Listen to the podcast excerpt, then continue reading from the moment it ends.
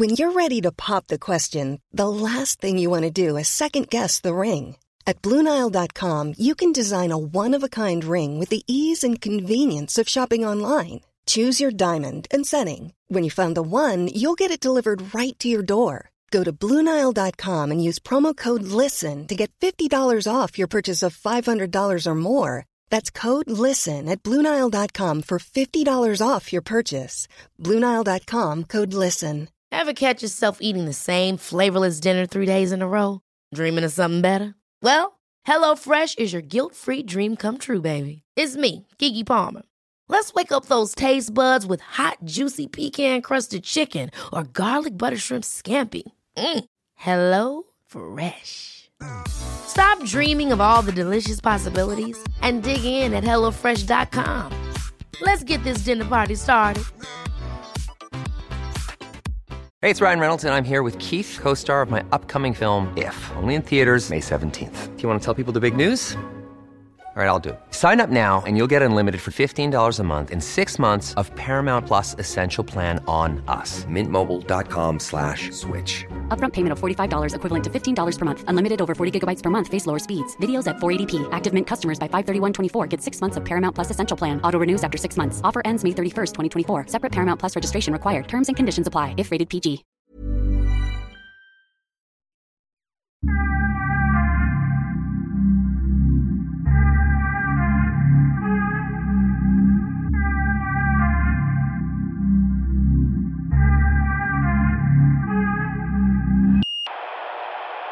Eh, har, är du, har du latin bakgrund? Ja, det har jag absolut. Kan du dansa? Jag har rytmen i blodet. Har du det? Nej, det har jag inte. Det... Han har upptäckt bachata precis. Jag har det? Ja, okay. Alltså ja, jag är ja. helt såld på eh, typ sydamerikansk musik och bachata och sådär. Så mm, det, liksom varje dag. Jag tyckte jag såg det på dig direkt liksom, när, ja, när jag kom det, in att du hade ja. movesen. Jag försöker, jag försöker. Ja. Okej, okay, nu till de seriösa men, men, frågorna. Var, var kommer du ifrån? Eh, alltså min mamma kom från Argentina okay. och pappa från Uruguay. Så att jag All är right. född i Sverige, men mm-hmm. jag har bott i Sydamerika. Du Finns har bott det... i Sydamerika? Jag har bott där vid... Alltså, hur gammal var du då? Jag var mellan sju och nio år. Mm. Vi flyttade tillbaka så att säga. Mina till, föräldrar, till Argentina. Argentina. Ni utvandrade? Så jag gick i skolan där. För min del utvandrade vi, men det var ju liksom... vi.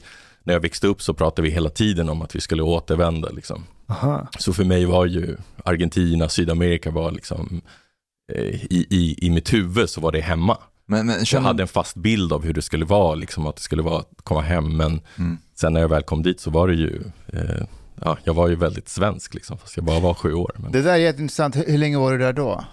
Två år. Ja. Mm. Och vad kände du inte hemma sen? Eh, alltså i början, det, det dröjde rätt så rejält, just eftersom jag tror att jag hade, alltså jag var rätt så bra på spanska för att jag växte upp i, i Botkyrka i ett område där det var mycket latinamerikaner, så att det, liksom, det var ett starkt föreningsliv och min mamma var jätte så här, noga med att vi skulle plugga spanska när vi kom hem. Du sa att det, på grund av att du växte upp i Botkyrka, inte på grund av dina föräldrar. Jo, men det, vet du varför? Jag tror att, jo, dels är det på grund av mina föräldrar, ja, att de satsade så mycket så här, på att när vi kom hem så skulle vi plugga grammatik typ, liksom.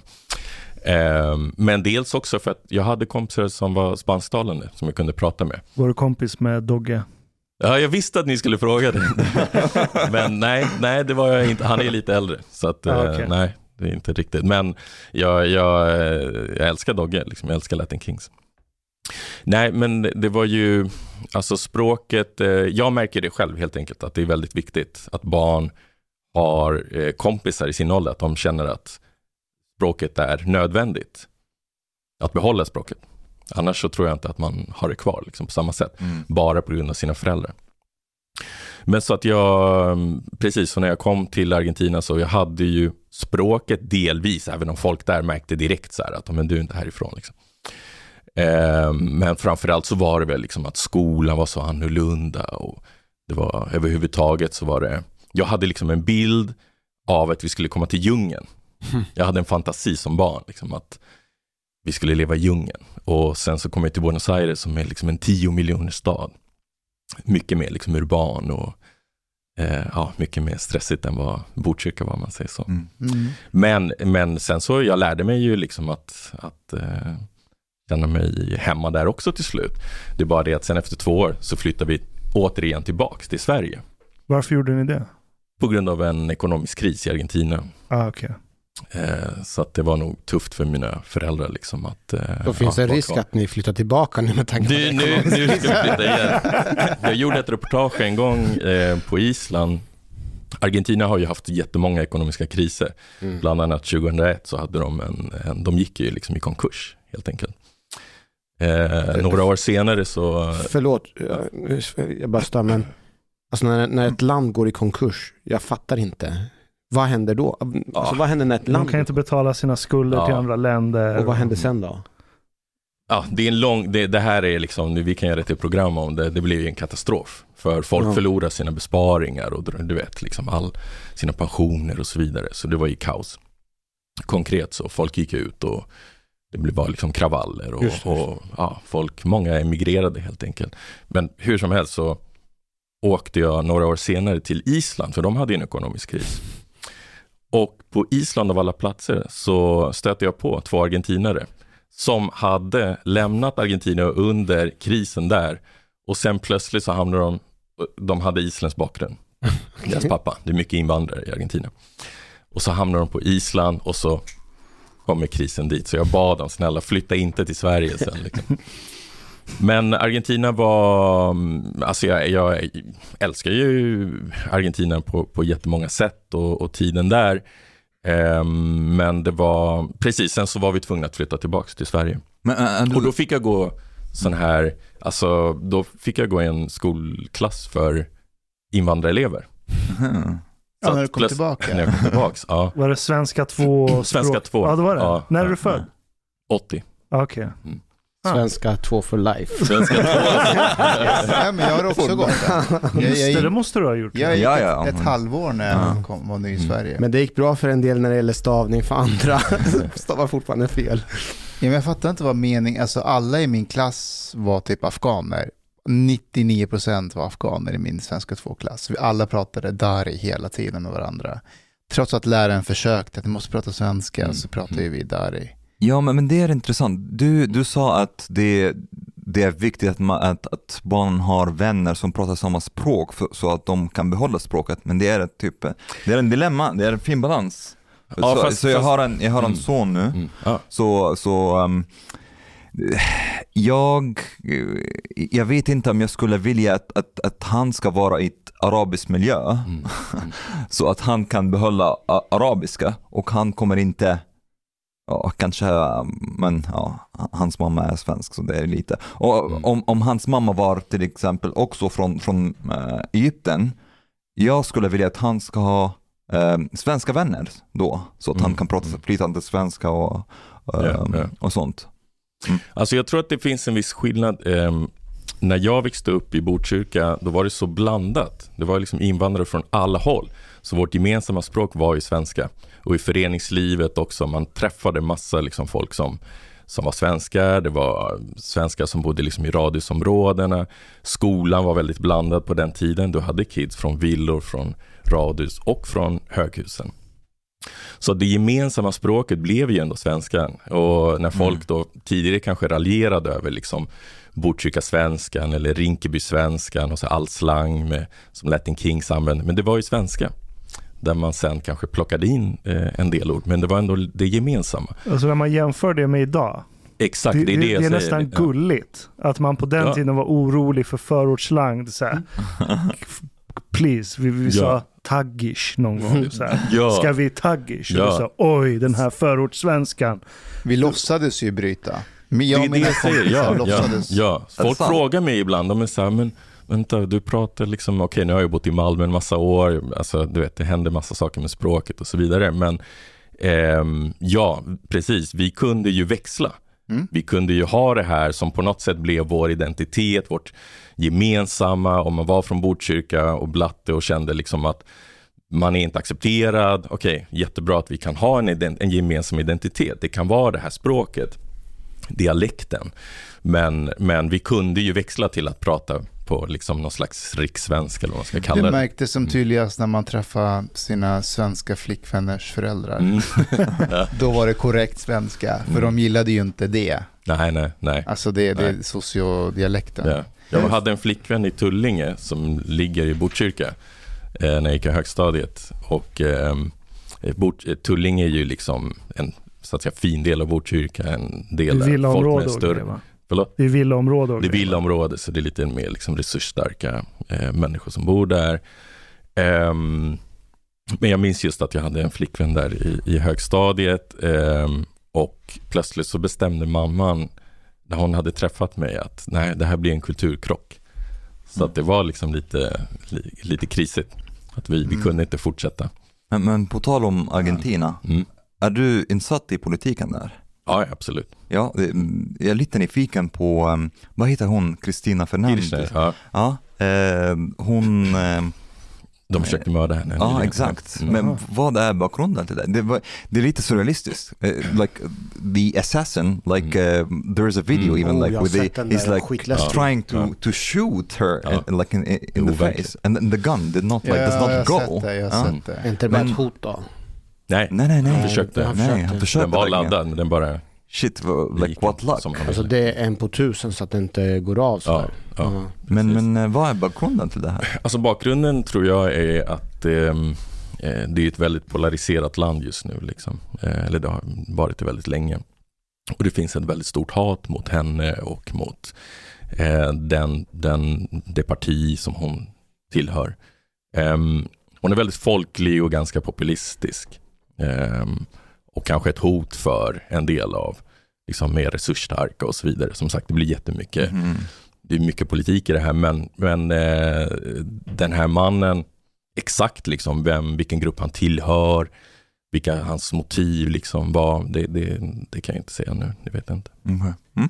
Jag är lite nyfiken också när ni var på, i Argentina. Är det där man har asado? Ja, absolut. Det är, liksom, det är som en, en form av liksom, du skulle i, älska kulturen. Att, asado. Gillar ni kött så... så är liksom han lever för kötterna, Omar. Ja, men det, alltså, man grillar och... Mm. Men det är inte bara... Hur, vill du berätta Nej. lite mer om asado? Ja, men det är ju det är precis. Nu har jag levt ihop med en vegetarian i en massa ja, år. Oj, så att jag har liksom kommit bort jag från det. Jag äter ju jag äter kött ändå. Liksom. Men, men jag är... Ja, kontentan är att man förbereder köttet liksom på, ett, på väldigt speciella sätt och, och det är en del av kulturen. Liksom att, mm. eh, här skulle man kanske kalla det grilla, men det är inte riktigt... Eh, Hardcore. Det, det är lite futtigt och, och egentligen jämfört med vad det är. Och det är inte lite kött man äter, va? Utan man äter det är sjukt massor. Mycket kött. Alltså, det är just, äter kilovis med kött per person. Jag ska liksom. Alltså under den här asadon då. Som, mm. som sagt, som, det tar ju timmar liksom. Man håller på att förbereda köttet och hur man grillar, hur man inte. Och det kan liksom vara debatt om hur man ska göra. Och liksom, ja. Hur lyckas argentinska fotbollsspelare hålla sig i form? Ja, men kött ju. Mate ja, också. Ja, det fast... finns ju den här drycken mate som nu ja, är populär och mycket så här eh, renlenas människor och hipsters och som börjar snacka om mm. mate. Är det från Argentina? En speciell ört. Är det från Argentina? Mate? Eh, det är många argentinare dricker mate liksom. Ah. Så det finns där. Det är Argentina och Uruguay. Om ni kollar, kollar ni mycket på fotboll så ser ni till exempel så här alltid Champions League. Inför matcherna när man ser spelarna komma liksom ut från bussen så ser man eh, framförallt spelare från Uruguay. Mm. Då har de liksom maten på sig. Liksom. De har med den. Ja. Men det är inte så att man blir hög av den? Det är ingen sån? Nej, nej, mm. det, nej du blir inte hög men du får... Eh, det, det kan vara, du kan få en effekt som kaffe ungefär. Ah, okay, okay. Ja. Mm. Mm.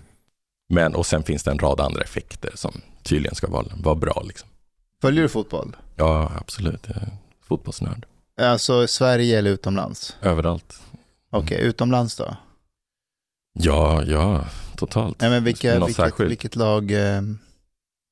Alltså jag, jag är ju, ah, jag gillade ju Barcelona ett tag. Eh, gillar dem fortfarande, absolut. Liksom, men kanske inte lika såld längre. Har du hört? Man, ska, man kan byta religion. Ja, byta ja, jag kommer inte byta. Politik. Nej, nej, precis. Okay, det, ja. det gör man inte. Men annars är det Malmö F F som är mitt lag. Och som är liksom kan, kan ni hjälpa mig fatta det där? Jag har aldrig förstått fotbollskultur eller sportkultur överhuvudtaget för den delen. Att säga, ah, Jag, jag är ett Barcelona-fan. Men b- tänk b- tillbaka... Men vänta, mm. vänta. Det här är viktigt. Alltså, spelarna i Barcelona idag mm. jämfört med tjugo år sedan. Det är ingen kvar. Nej. Vad är det i Barcelona som ni är så dragna till? Det finns en kultur. Det är liksom, de kallar sig mer än en klubb. Så det finns ju en tradition, en spelstil. En... De har ju kvar spelstilen till exempel. Mm. Har de verkligen det? Ja, ja. Okej, okay, så om du tittar på Barcelona idag jämfört med trettio år sedan. Kan du se att de rör sig ungefär likadant? Ja, alltså spelsystemet de... är samma. Så... Man försöker värva tränare utifrån vilken spelstil det ska liksom klaffa in i. Du tog Aha. det sämsta exemplet. Varför? Du hade kunnat ta vilket annat fotbollslag som helst. De har typ ingenting kvar från det som var förr. Men just okay. Barca har... Ja, men Malmö F F. Ja, det är, jag är inte så mycket allsvenska. Har Malmö F F en bara... stil, en spelstil? Ja, den har ju växlat. Men, men det är klart att det, klubben är alltid större än spelarna, liksom, brukar man säga. Och det är någonting med att identifiera dig med ett lag, med... Ja, ofta så handlar det ändå om att du kommer kanske ifrån, eller du bor, eller hur? Ja. I den staden där de spelar. Så är det med mig rätt så mycket med Malmö. Fast om jag ska vara ärlig så, när jag var liten, kanske just eftersom mina föräldrar inte, liksom, inte är härifrån, så hade jag inte liksom med modersmjölken att jag var A I K eller Djurgården, whatever. Eh, så att brorsan valde Örgryte, han hade otur. Jag tror att det gick bra för Örgryte någon gång så här nitton åttiofem eller någonting. Så han bara sa, jag håller på Örgryte. Eh, och jag tror att Malmö F F kom två år det året. Och brorsan och jag valde alltid liksom, typ rivaliserande lag. Liksom. Så jag valde Malmö F F. Och, eh, när du var i Stockholm? När jag var i Stockholm. Så att alla kids de höll på så här, Hammarby, Djurgården, A I K. Eh, kanske någon på Göteborg för att det gick bra för dem ett tag. I Champions League och så. Eh, och jag var den enda som höll på Malmö F F. Så när jag väl flyttade till Malmö sen så var det liksom väldigt naturligt ändå att gå på matcher. Och... Mm. Förr i tiden så var det ju en stor rivalitet mellan I F och Malmö. Kommer du ihåg det? nittiofem Ja, var det så? Kommer du från Norrköping? Ja, okay. Så jag gick med mina... Mm. Jag tror det var ni som hatade Malmö. Malmö hade liksom inte, mm. inte så mycket... oroa sig över för Norrköping.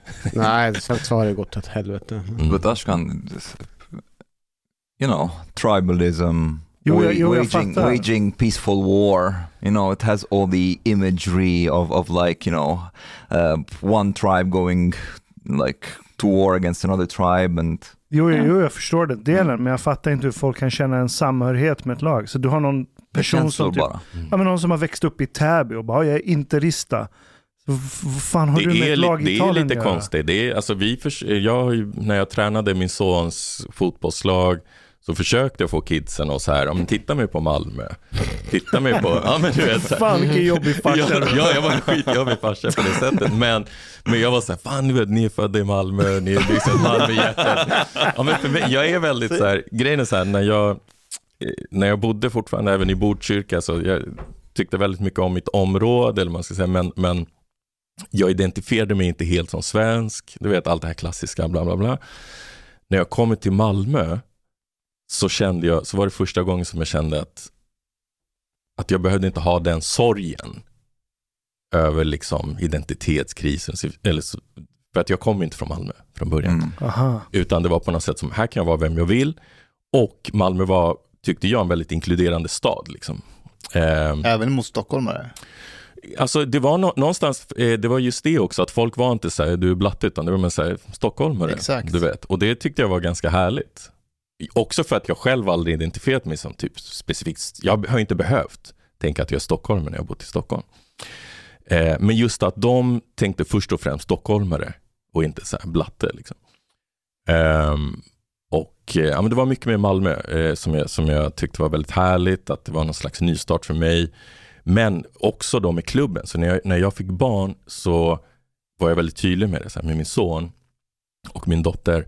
Att så, okay, men ni, de, kan ta, för de kan ju ta ifrån en. Så här, men du är inte svensk. Men de kan ju aldrig säga att du är inte från Malmö. Framförallt om du är född där. De är födda i Malmö.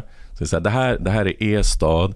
Det är ert lag. Så att jag har ju alltid tagit med dem. Och varit typ så här, hjärntvättat dem. Så här, Malmö F F, Malmö F F, Malmö F F. Så att, okay, men, men om Sverige spelar mot... Argentina då? Oh. Alltså, alltså ja, där tror jag ändå det kommer det här fotboll. Alltså dels har Argentina skapat så många fina spelare. Um, att jag, jag nej, hjärtat brinner mer för, för Argentina. Och det är art. Och även Uruguay egentligen. Alltså det är någonting med hur de, ja, det, det är någonting med ens uppväxt. Det där är svårt att, att få bort sen. Um, men också faktiskt att jag Att, att man inte kunde identifiera sig med, med det svenska landslaget när jag växte upp, utan det var liksom, det var ingen som var, oh, skolan då som var som sagt blandad. Det var inte så här att folk liksom delade svenska landslagets framgångar med en. Det upplevde inte jag. Och framförallt så jag, alltså det fanns ingen att identifiera sig med bland spelare. Det var först när Zlatan kom som jag kände så här, fan. Henrik Larsson då? Nej, men Henrik Larsson liksom, jag, ja, men han, Henrik var, ja, det här blir konstigt, men han, det var någonting med hans så här, stil och hans stil och hans, det var egentligen Yüksel Osmanowski och Zlatan som verkligen gick liksom en egen väg där man verkligen kände att, men även om han pratade inte som jag gör, men att jag kände att eh, det här, han, ja, man kunde identifiera sig med Henke honom. Var ju och är fortfarande väldigt svensk av sig. Ja, ja. Martin alltså, Dahlin, liksom, ja. Ni förstår vad jag menar. Det är ju... jag vet, tyst grabb, gör sitt jobb, gnäller inte. Jag kommer ihåg när, när Iran spelade fotboll, då höll jag alltid på Iran och jag kunde inte förstå varför. Det var inte så att jag aktivt valde det, utan jag bara kände det i magen. Mm. Jag vet inte om det var för att när, de, när det blev... Mot typ... Sverige menar du? Men de har, Sverige och Iran bara spelat en gång och det var ganska nyligen. Det var någon mm. vänskapsmatch. Ja, va? Var eh, Sverige? Ja, exakt. Mm. Men annars, när det blir så här inkast, ni vet, eller hörna, och så är det en kameraman som är nära spelarna, så hör man deras jargong när de skriker till varandra. Och så hör jag att de pratar persiska. Mm. Så, så här, tänder det till någonting i mig. Mm. Mm. Mm. Och så blev jag så här, titta, det, det, det där är jag, det är vi. Så här, kolla, vi, vi är inte alls konstiga, vi spelar fotboll. Mm. Det var typ den känslan när jag var liten. Men också att de var alltid under, underdogs. Mm. För de sög. De förlorade hela tiden. Mm. Är det Uruguay som vinner alltid sina hemmamatcher? De är starka, alltså för att vara ett så litet land med mm. så här, tre miljoner invånare så är det... Va? Är det bara tre miljoner? Ja, det är bara tre huh. miljoner. Det är, alltså, mm. De har ju en helt sjuk tradition med Copa America. Mm. De har en tendens att vinna den. Och så finns en spelare, Diego Forlán. Mm. Det här är helt sjukt. Diego Forlán spelar Atletico Madrid och i Uruguays landslag såklart. Så han vann Copa America. Men vet du vad det sjuka är? Hans pappa har också vunnit Copa America. Mm. Hans farfar har också vunnit Copa America. Shit. Och det sjukaste är att han spelade några år i Häcken sen. Va? Just det, det eller något år, något halvår. Något just det. Det är det sjuka i sammanhanget. Men tänk pressen på hans, ja, ja. son. Mm. Fuck. Alltså mm. även om man kommer i en final för Lanson så är det ett misslyckande. Han måste vinna den också. Mm. Federico, det är, det är väldigt svårt att hitta information om dig. Mm-hmm. Du är väldigt mm. undercover. Fast du är, då blir du nominerad till Stora journalistpriset. Du skriver helt fantastiska texter i Expressen som jag alltid läser och njuter av. Men du är lite så här Clark Kent. Nej. Superman. Du har till och med hans härligt. glasögon. Ja, ja. Faktiskt, jag försökte läsa efter också. Efter det här så tar jag av mig det och liksom flyger ut. Nej, men jag, det här till exempel, det här är ju väldigt ovant för mig. Jag har varit med, kanske pratat om någon specifik händelse liksom. Eh, jag tror att jag är en ganska kanske klassisk journalist. Jag tycker om att, att mina jobb tar plats, men det är inte, det är klart att jag älskar om folk hör av sig och tycker att wow, det här var bra. Och ibland också om de tycker det är dåligt. Det är ju det som är så sån lyx med, med mitt jobb. Eller hur? Alltså det är inte så många jobb där folk verkligen hör av sig och bara till och med på stan liksom, oh, jättebra jobbat eller fan vad dåligt. Liksom, att man får respons direkt. Det var en ganska sjukt fenomen ändå. Det är det verkligen. Alltså, du, och och du, du får ju en kick av det också. Så att det finns ju... Um, Testa men... polisyrket. Jo, ja men precis. Nej. Men, hur, hur är det sjukt fenomen på vilket sätt? Nej men att de flesta yrken, du kan inte gå runt på stan och någon kommer bara tummen upp i ditt face. Det är väldigt speciellt. Det är väldigt weird. Mm. Eller en sten kastad mot dig. Ja, fast ja. Det är också lite weird. Ja, alltså, nu, pratar, nu pratar jag om dem och jag pratar verkligen om de positiva för att det är inte så att vi bara får, det, det händer ju att du också får hot och så vidare så att det är inte liksom bara, men, men det jag försöker säga är att du kan ju bli väldigt hög på det, men Eh, nej, men jag, jag tycker bara att eh, generellt så, så vill jag att jobben ska ta plats. Och det, det är de som är, som är viktiga, och jag märker att även när jag går på så här fester och nyårsfester och så här, så kan folk vara så här: vilket parti röstar du på egentligen? Och så gissar folk olika grejer beroende på vad jag skriver. Alltså även folk som, som jag känner någorlunda mm. kan gissa helt olika saker. Liksom. Så att, vad eh, brukar du säga då? Nyans. Eh, alltså, Nyans. Nyans, precis. Nej, ja. eh, nej, men jag brukar inte svara. Ja. Har du alltid varit, jag inte, ja. har, har du alltid varit journalist? Sen du blev yrkesverksam vuxen? Nej, alltså jag blev egentligen, med tanke på idag, många blir, eller en hel del blir journalister väldigt unga. Jag blev journalist ungefär när jag var tjugofem, tjugofem, ja, tjugofem, tjugosex. Så att eh, innan dess så jobbade jag med liksom allt. Jag jobbade ett tag som städare, som eh, så här, handelsagent, representerade olika företag. Eh, ja, nej, så att jag jobbade med väldigt olika saker. En gång i tiden var du chefredaktör för tidningen Gringo. Ja, ja. Gringo. Är det sant? Mm. Fan, jag har jättestarkt minne av det från ungdomen. Vad, vad var Gringo? Berätta, vad var Gringo och vad gjorde du? Gringo var ju en, alltså det var ju en typ som en förortstidning lite. En urban liksom tidning och rätt så mycket för ungdomar. Den kom ju ut ett tag med Metro. Just Just när Metro var, fanns överallt, så att alla läste ju Metro på den tiden. Jag läste den på bussen till skolan. Ja, ja, och sen hade man ett väldigt snyggt magasin också. Men jag tror Metro gjorde just att man nådde liksom överallt, och det blev ett fenomen som drev väldigt mycket med eh, allt det här med liksom förorten och invandrare, och skrev också väldigt ofta med, liksom, man var tydlig med att skriva med någon slags förortssvenska, och drev på ett sätt som provocerade också väldigt många. Alltså man drev med så här fördomar. Och när var det? Alltså, jag var ju, jag var ju chefredaktör tjugohundra, vänta, typ sju, tjugohundraåtta, okay. Två år ungefär där. Men jag gjorde ju om det här, så att jag tror inte jag gjorde det här framgångsrika. Det var ju innan min tid egentligen, som, som man, för grejen är så här, man gjorde det här några år, det var jätteframgångsrikt. Sen, eh, sen var det sagt att jag skulle ta över. Ehm... Och så konkar Gringos moderbolag Latife. För då hade Gringo, alltså det var nästan så här, ja, det är en story för sig, men man, det hade gått så bra så jag tror att man satsade för mycket på en massa grejer. Man hade ju en så här festival som man kallade Hoods Fred, och eh, andra tidningar, hur som helst, konkade. Men, och, och så hade man gått ut med att jag ska bli chefredaktör. Och jag hade en bild som dessutom Malmöbo, att det här med så här, det här med Blatt och Svenne liksom, det funkade inte längre. Eller ja, jag kände inte att det funkade. Jag tyckte det var passé. Hur, hur då? Alltså vad funkade inte? Det, det var inte roligt längre. Det var, det var kaxigt och roligt ett tag, men sen måste man gå vidare. Och till exempel så var det det här med att eh, Gringo kunde ibland beskriva folk som Blatt och Svenne fast de själva inte gjorde det. Uh. Och till och med citat typ så här, ja men förstår ni? Eh, och det var inte alla som gillade det. Men för mig var det också att jag kände att jag ville jag ville ta ett steg bort från där det att man gör etnicitet av allting. Jag ville liksom prata klass, jag ville ja, eh, också utifrån miljonprogrammen som var liksom mitt största intresse egentligen.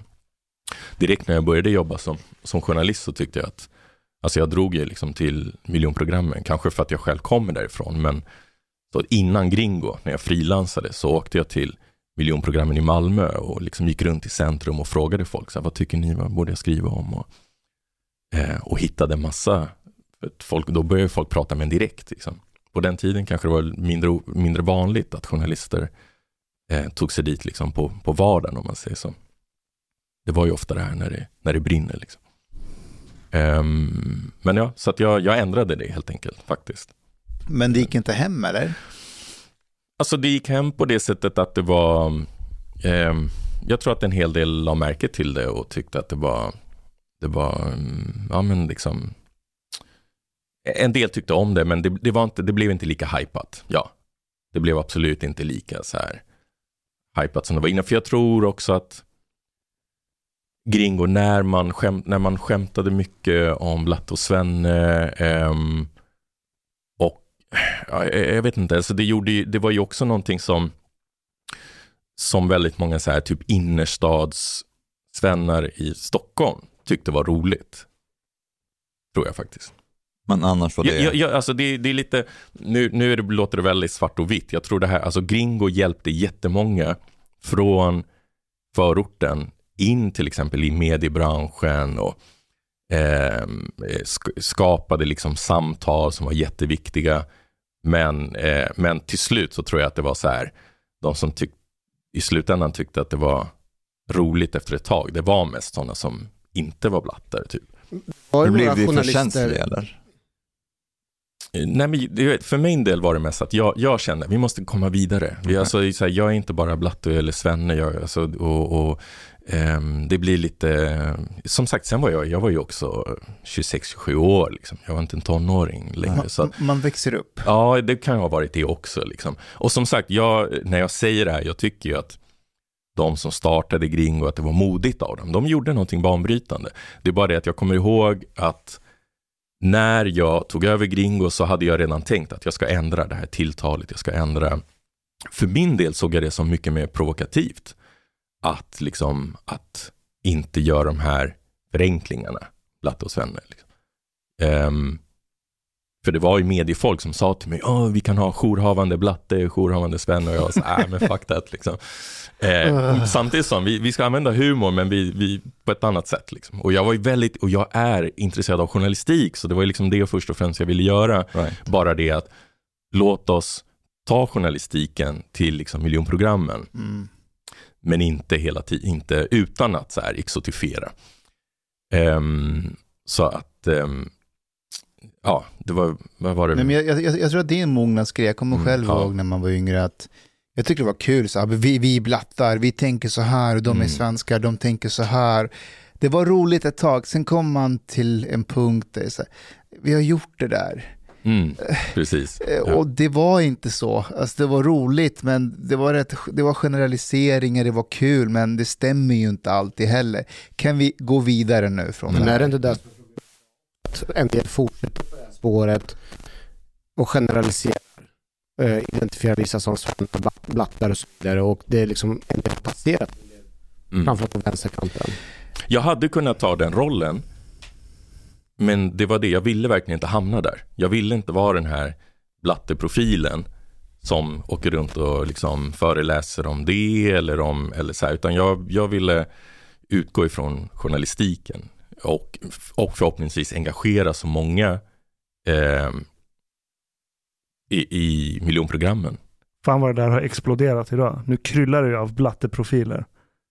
Blatteentreprenören, blatte dit, blatte det där. Det har nog alltid funnits tror jag, men, men det är möjligt att det är lika mycket idag. Ja, eller mer kanske. Jag är lite nyfiken. Äh, har du upplevt mycket rasism när du växte upp? Eller hur är det mm. idag jämfört med då? Framförallt för mig så var det, det var just det här med att jag eh, Botkyrka på den tiden när jag växte upp, det var ju mycket i ropet. Det var mycket prat om Botkyrka så, och mycket om, alltså, ja, det var mycket negativt helt enkelt om, om kriminalitet och så. Ehm, och sen några viktiga år i, tror jag, i mitt liv, det var ju liksom tonåren när det var mycket så här, hårt snack om personer, om invandrare liksom. Um, så att jag identifierade mig absolut med det här liksom, utanförskapet om man säger så, eller att man fick höra saker om, om man åkte in till Stockholm och så här, ah, du är från Botkyrka. Um, så att ja, jag har, alltså, och i den mån också i skolan det kunde hända så här att lärare, jag kommer ihåg vid något tillfälle en lärare som del, han delade upp oss i så här um, bra invandrare och dåliga, dåliga invandrare. Jag vet wow. inte om han var så här utarbetad eller vad det var, men jag minns att han han så här blev arg någon gång och så, och så gick han och började så här, du, ja men liksom just det här, han pekade verkligen ut så här. Jag minns inte vilket fack jag hamnade i, men, men det var sån, lite såna grejer som eh, inte börja liksom outa allting som hände, men ja, jag upplever att det fanns eh, att, att, att eh, det fanns en form. Sen om det är rasism eller vad det är. Men, men, men, men mm. tycker du att det är bättre idag eller sämre? Eller?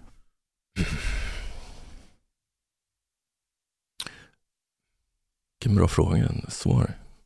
Alltså jag tror framförallt, alltså det, det, det är svårt att säga faktiskt eftersom vilket perspektiv jag är idag.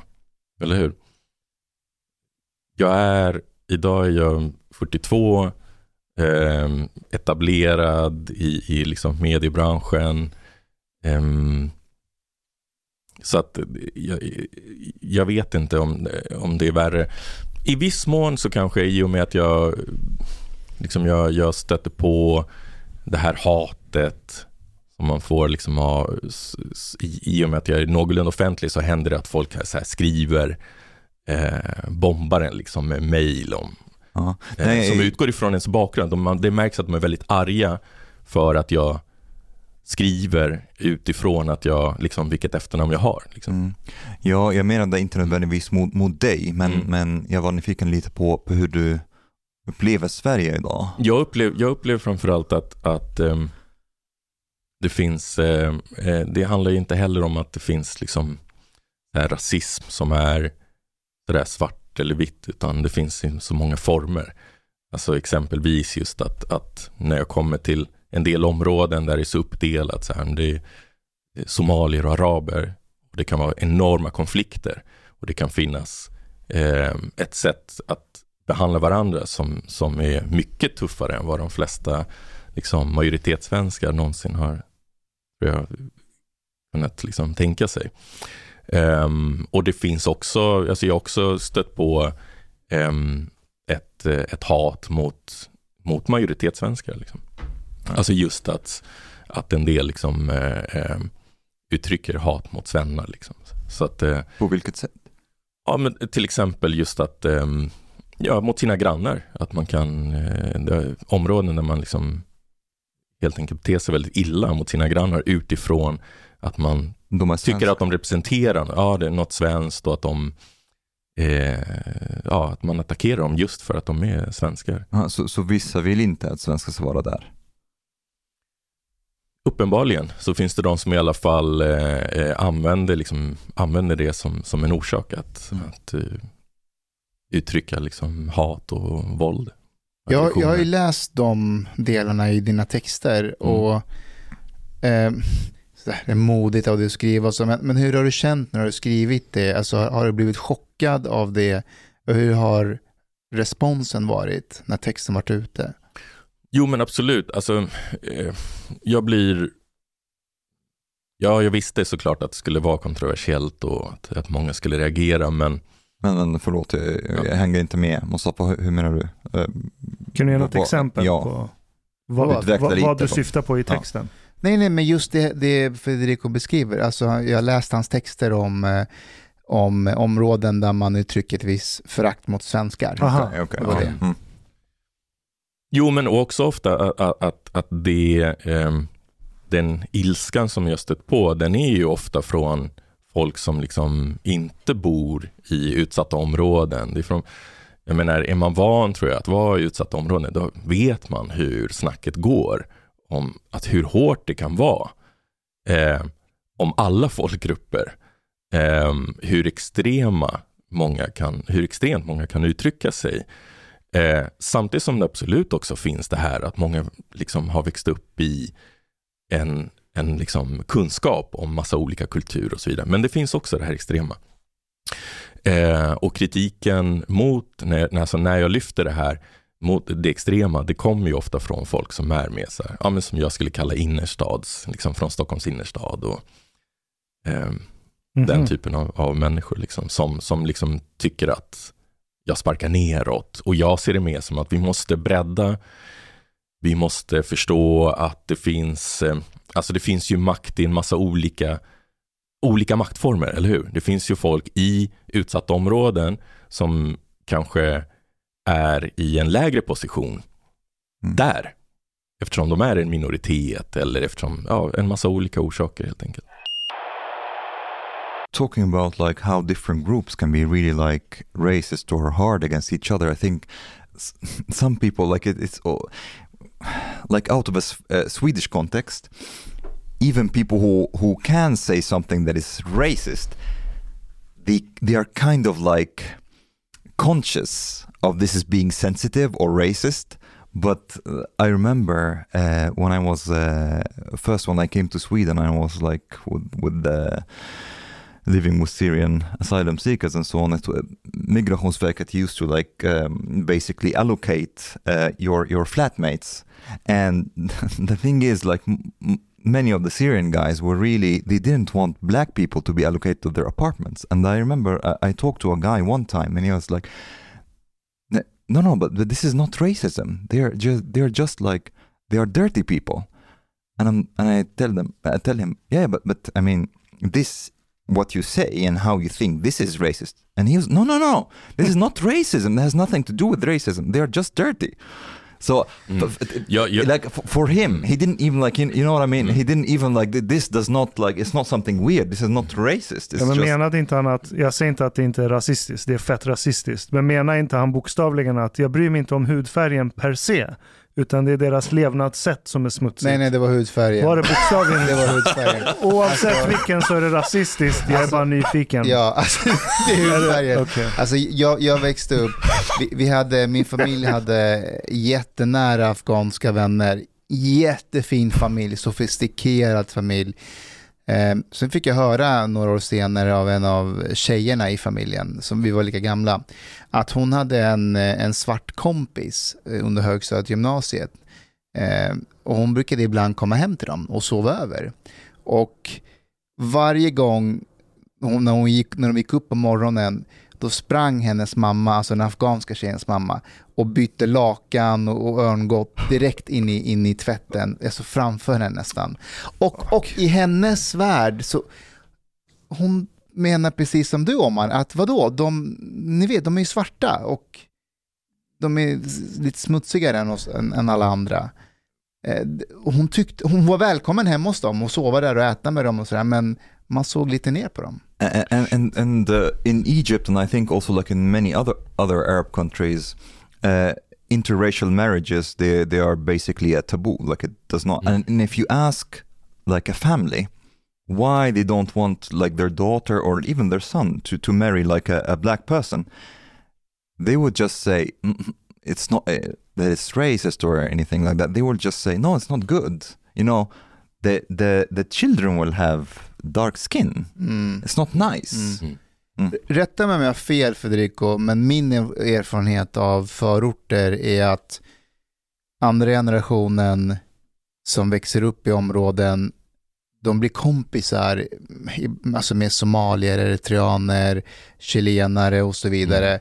Och du vet, man kommer nära varandra, men det finns en sorg att föräldrarna har ibland en mer rasistisk ton mot ens vänner, och det vill man inte, man vet inte hur man ska approacha det här. Mm. Alltså, hur, hur ska man prata om det här, att vad händer om jag blir kär i min mm. kompis som är från Eritrea eller right. Somalia, för att, mm. för att man växer ju upp, man går i skolan, man går på dagis tillsammans, right. men föräldrarna vill inte ha med dem att mm. göra, eller? Jag tror att det här är ett, ett det är faktiskt ett, alltså det säger så väldigt mycket helt enkelt. Det är någonting som, och som berör väldigt många och som vi sällan pratar om. Kanske också just av den här orsaken som du säger, att, att i många fall så handlar det kanske om, om ens föräldrar, och man vill liksom inte outa dem, man vill inte konfrontera. Exakt, men också... hur ska majoritetssamhället agera på det vi säger om våra föräldrar och våra right. nära kära i de här områdena? Mm. Så man håller det bara för sig själv. Jag tror att många tänker typ, fan, den generationen får dö ut. Men jag tror ja. men det är, det är ett allvarligt problem. Jag skrev en gång en, ett reportage om eh, afrofobin i Malmö. Eh, främst tror jag det var i Malmö, men hur som helst så det här vi pratar om, just hur det faktiskt kan, kan liksom, ta sig extrema former. Alltså våld, hur folk verkligen, eh, där afrosvenskar beskrev just hur de utsätts för våld, och de beskriver just att det är väldigt sällan som det är liksom svennar som, som right. utsätter oss för det här, utan det, um, och um, utan liksom ren både fysiskt, men också liksom barn i skolan, vad de får höra, um, folk som i, i ett fall var det en man som blev uh, misshandlad uh, väldigt grovt eh, i, i Kroksbäck, ett miljonprogram i Malmö. En, en svart man som, som gick dessutom med sin lilla son. Det här blir ju en jätte... Jag läste om det, jag minns det. Ja, och, över en bro var de, va? Precis, ja, de försökte kasta, ut, kasta oh, honom shit. från den här bron. Mm. Eh, och det hela började ju med att, att han, alltså de var ju på honom för att han är svart liksom. Mm. Eh, och det här var ju såklart en, en, en, en, ett trauma, men som också slutade med att hans fru, som jag tror eh, eh, är dansk, hon kände liksom att jag kan inte bo här. Mm. Så att hon flyttade ju till, till Danmark. Till slut så förstördes deras relation av den här händelsen.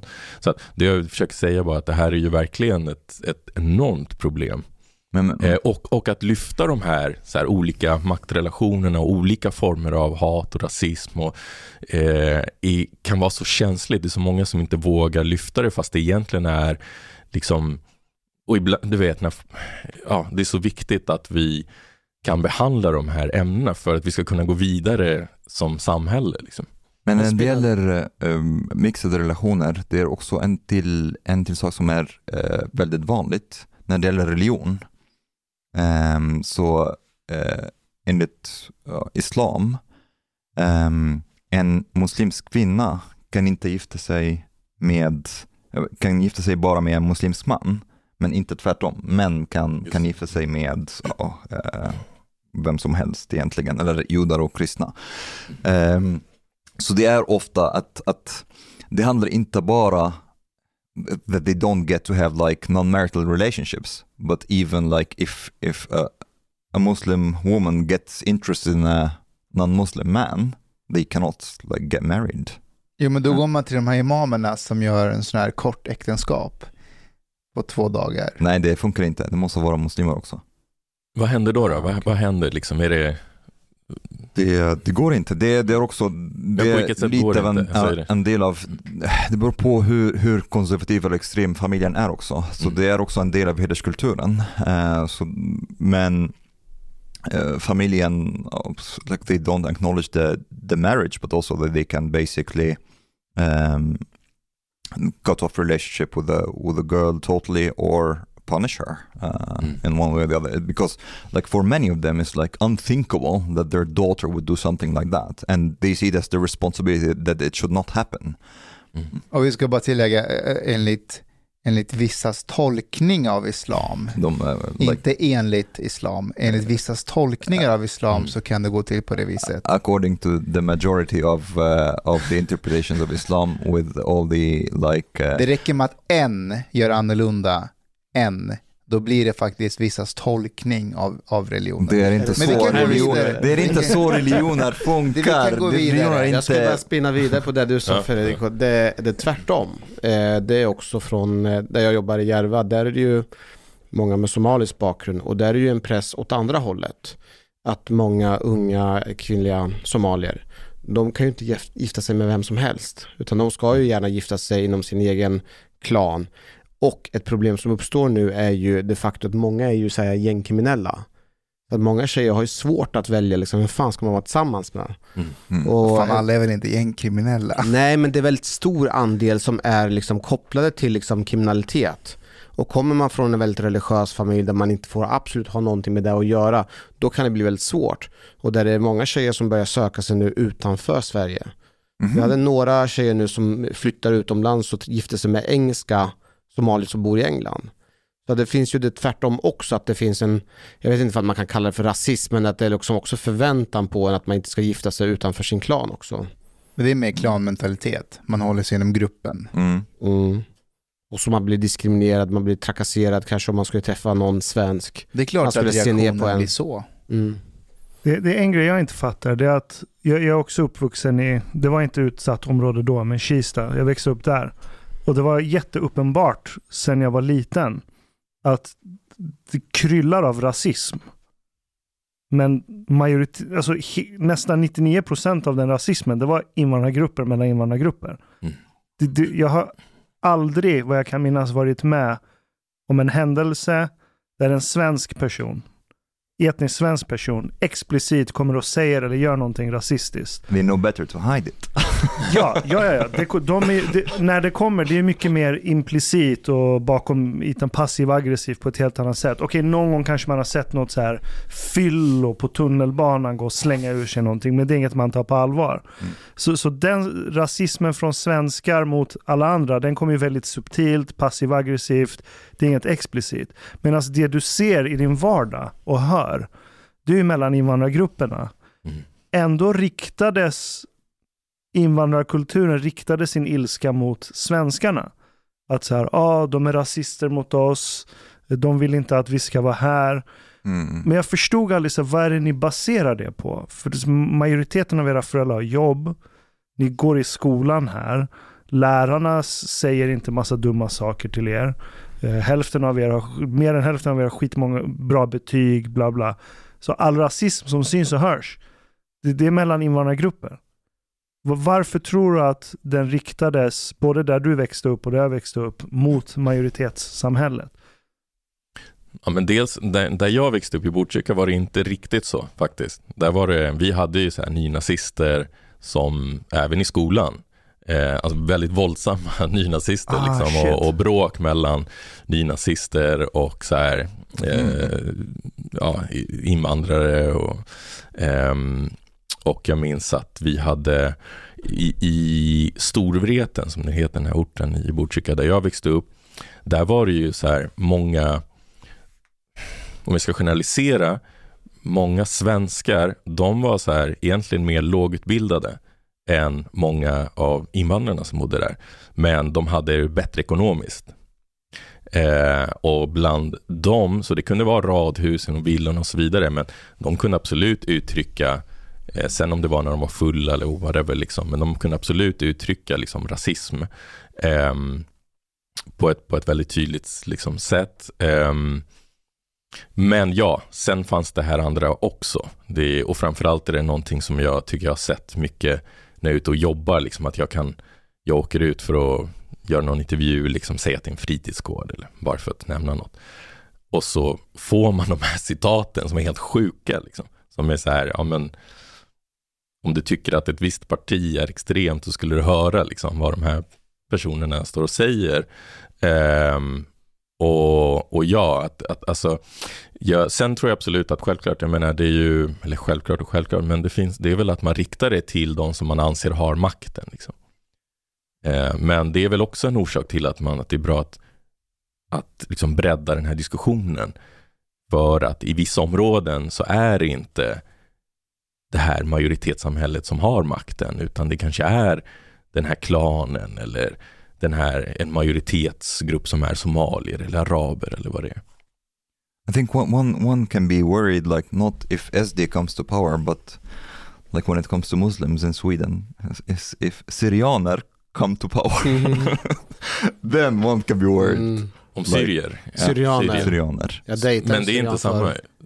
Syrier, det, de är syrier. Araber. Ja, ah, du menar syrianer? Syrianer. Riktigt, ja, ja de, de är, många av dem är väldigt, väldigt... Ja, de är kristna. Mus, mm. Ja, hatet ah, mot de muslimer. Muslimer ja. Menar du, i Södertälje och sen. Okay. Jättestart. Mm. Jag dejtade en eh, syrian och eh, vi var ute och reste och eh, hon skämdes ju att hon var med mig. Det, det här var ju hemligt helt hållet. Bara för att du har muslimsk bakgrund. Ja, och fast du hon... dansar så bra. Nej, alltså när, när vi skulle liksom checka in så, så ser hon Hanif Ali. Heter du Ali efternamn? Åh oh, nej! Och så sa jag bara, vad är grejen så här? Ja, men inte nog med att du egentligen är muslim, du heter Ali dessutom. Det här kommer aldrig gå. Och jag bara så här, fattar inte du det du säger nu? Det är fett rasistiskt. Jag vet att det är rasistiskt. Jag skiter i. Det är liksom skäms inte. De är typ stolta ja. över, över rasismen på något sätt. Fast där måste jag säga också att alltså när jag Um, det var ju många syrianer och assyrier i, i Botkyrka när jag växte upp. Um, och på den tiden då var det verkligen så här att man kunde typ inte bli ihop med en assyrisk-syriansk tjej. Nej. Um, det var väldigt mycket kontroll och allt det här. Var det kusinerna? Det var verkligen, och det var så här, och, och de var ofta jättesöta tjejer liksom, och, och, och, och tjejer, ja, tjejer tyckte väl att syrianska och syriska killar var, var snygga och allting, men liksom killarna kunde ja, ja. var tillsammans Absolut. med ja. typ svenska tjejer och så vidare. Mm. Men syrianska tjejer gjorde inte det. Ehm, och de, ja, de hade absolut ögonen på sig. Liksom. Det var kontroll och allting. Men det där skiftade ju. Jag vet, det kanske inte har gjort det när det gäller att vara tillsammans med en muslim. Jag vet inte. Men jag vet ju att det är jättemånga assyriska eller syrianska eh, kvinnor som är tillsammans med, liksom, är gifta och har barn med män som liksom från en helt annan kultur. Helt ja, så länge de är kristna så går det an. Så, så kanske det är, så mm. kanske det är. Men att det har skett någon slags förändring och eh, så att, som, som i alla fall, det är i alla fall en ljus glimt liksom. Eh, ja, det, jag tycker att det är nyanser där bland syrianer har jag lärt mig. Du har ju syrianer som är från Turkiet och sen så har du de som är från Syrien. De som är från Syrien, de är ju väldigt så här progressiva, det är inga konstigheter, men de från Turkiet, det är fan hardcore. Det är många från Irak. Irak, Irak också, mm. men ja, Turkiet är värst, mm. har jag fått erfara. Mm. För mig är ett tecken hur man kan se så här, hur man går framåt i den här processen att, ja, men som du beskrev med eh, syrianska kvinnor. Jag kan märka det på bröllop, afghanska bröllop. Um, nio av tio afghanska bröllop så serveras det inte alkohol. Jag skulle till och med säga tio av tio. Det finns ingen bar. Du kan inte gå och beställa alkohol. Men, Men... opium. Du behövs ingen alkohol. Nej, inte så. Men det finns alkohol bakom kulisserna. Och alla på bröllopet vet om det här. Jaså. Alla kan när som helst gå och hämta en alkohol. En alkohol? Ja, men eh, alkohol, alltså glas. One unit. En alkohol, tack. Men är, är, okay, it's gradual process. Wow. Ja, mm. men man vill inte visa det. Nej, för att nej. det är respektlöst mot de äldre och de som... Ja, men de är med på att så länge du hämtar alkoholen, du kan till och med dricka det framför mig.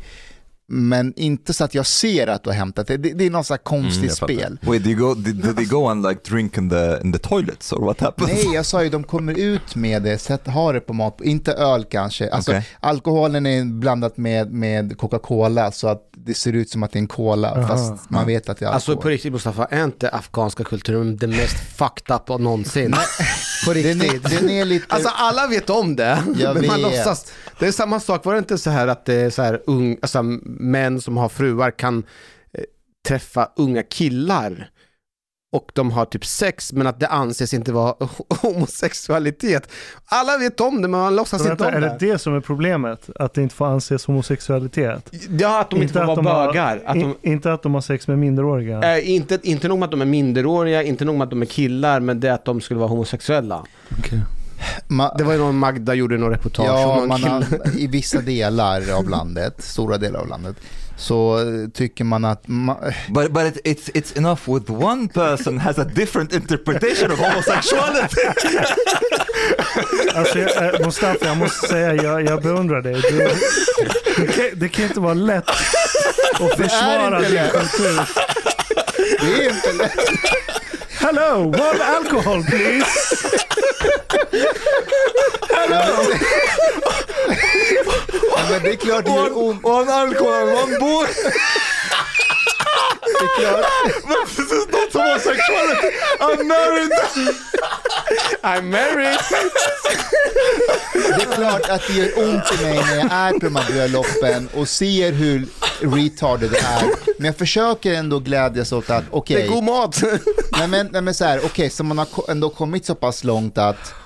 Fast det är inte så överallt. Alltså, det är liksom skenheligt och alla ja. kulturer har en skenhelighet. Ja, det är, det är ryggradslöst men det är anpassningsbart mm. hela tiden. Men, vad är det sjukt? Men du ser det positiva som just att, att det finns en... Jag försöker se det positiva. Att, att jag försöker se, okej, okay, så alla är med på att man får dricka alkohol men man får gömma det. Det är ändå mm. ett steg mot att i framtiden kommer det vara en öppen bar. Ja. Ja. Så okej, okay, vi, får, vi, får, vi får ta ett steg i taget. Det är ett fint sätt att se på det. Ja, jag försöker. But this, this is But uh, this is actually interesting. Like in in uh, many cultures and many countries here in Europe, like the the second generation can become more conservative than their parents. Do you think this is happening with the Afghani community or not really? Eh, det beror på vilken klass de kommer ifrån. Oftast medelklassen, eh, nej, jag skulle säga att de, de, de är mer sekulära av sig och, och mer eh, moderna av sig, absolut. Mm. Men även alltså, ensamkommande som kommer hit, de blir ju inte radikaliserade, tvärtom. De tar till sig det, det moderna, inte i början, men det tar lite tid. Okay. Mm. Så jag tror att just afghaner som flyr Afghanistan för att komma till Sverige, de har verkligen flytt talibanernas förtryck. Mm. De vill att det, att det ska vara mer sekulärt. Sen ja, de har viss hedersförtryck och skit och sånt där, men det är, ja, tyvärr följer det med. En intressant grej, den här valet har inte handlat någonting om eh, ensamkommande eller afghaner någonting. Nej, men de, de, är, de utgör inte samma problem som de gjorde i början. För det är en fas, det är ett fönster i början där det blir för mycket frihet för dem och för lite ansvar. Men sen växer de ur det. De Are they still sig. Coming? Ensamkommande från Nej, afghaner? Nej, inte i samma utsträckning vad jag vet. Mm. Nej, och sen hade vi pandemin liksom, där ingen kom in överhuvudtaget. Nej, och, så att, nej verkligen, det har inte varit någon, någon diskussion. Mm. Jag tror... Men ja, andra problem. Federico, det är ju ett bekymmer det här med alltså, att du... skönt att det är diskussionen inte. Ja, ja, det, jag fattar. Det här med att du, du är väldigt framstående journalist, du har blivit nominerad till olika pris, men eh, ser du ett problem att d- dina artiklar inte finns tillgängliga för alla? Jaha, att de är låsta med nu. Ja, de är så, det finns ju, det går inte att läsa dem. Han måste få betalt. Ja, men jag tänker på alla i förorten som inte har den ekonomin. Mm-hmm. Som man vill att de ska ta del av. Det fina journalistiska arbetet. De bor ju där, de, de behöver inte läsa tidningen för att se vad som händer. Jo, alltså. jo, men alltså jag, det är klart att förhoppningsvis så, så, så läser de. Det viktigaste är att man läser någonting. Liksom.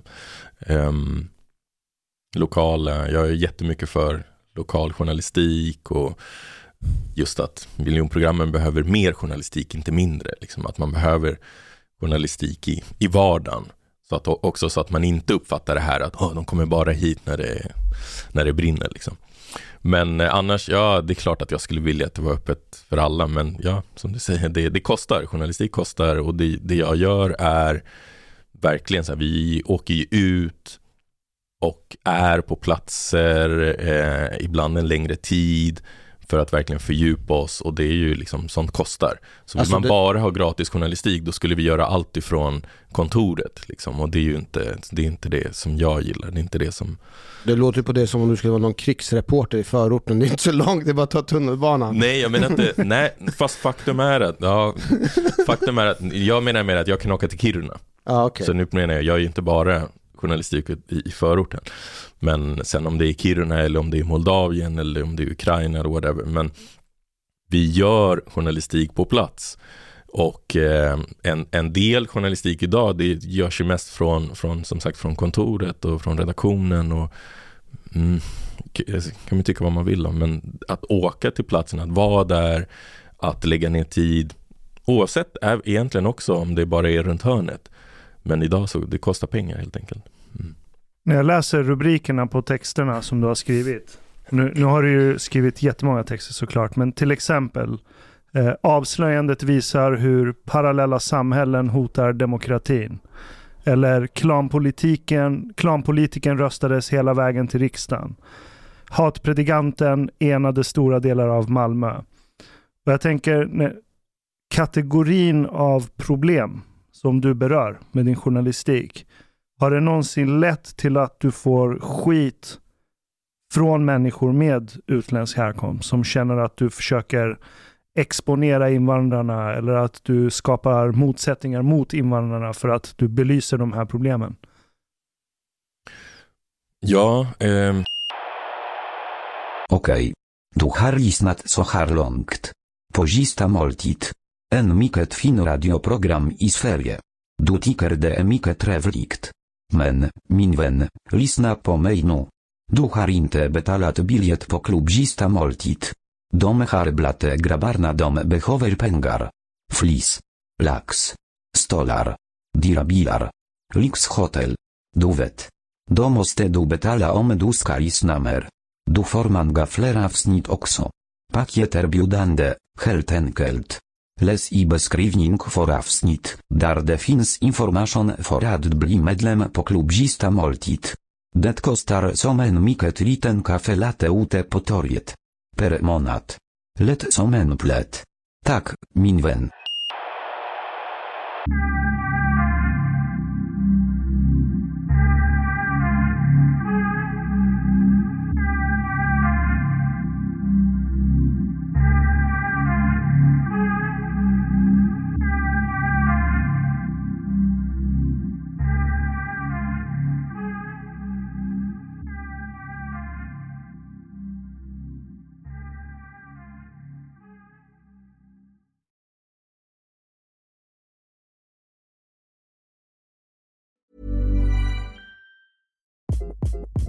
Hi, this is Craig Robinson from Ways to Win, and support for this podcast comes from Invesco Q Q Q, the official E T F of the N C A A. Invesco Q Q Q is proud to sponsor this episode, and even prouder to provide access to innovation for the last twenty-five years. Basketball has had innovations over the years, too. We're seeing the game played in new ways every day. Learn more at Invesco.com slash QQQ. Let's rethink possibility. Invesco Distributors, Incorporated. Planning for your next trip? Elevate your travel style with Quince. Quince has all the jet-setting essentials you'll want for your next getaway, like European linen, premium luggage options, buttery soft Italian leather bags, and so much more. And is all priced at fifty to eighty percent less than similar brands. Plus, Quince only works with factories that use safe and ethical manufacturing practices. Pack your bags with high-quality essentials you'll be wearing for vacations to come with Quince. Go to quince.com slash pack for free shipping and three sixty-five day returns. Hi, I'm Daniel, founder of Pretty Litter. Did you know cats tend to hide symptoms of sickness and pain? I learned this the hard way after losing my cat, Gingy. So I created Pretty Litter, a health monitoring litter that helps detect early signs of illness by changing colors, saving you money and potentially your cat's life. Pretty Litter is veterinarian developed, and it's the easiest way to keep tabs on your fur baby's health right at home. Go to pretty litter dot com and use code ACAST for twenty percent off your first order and a free cat toy. Terms and conditions apply. See site for details.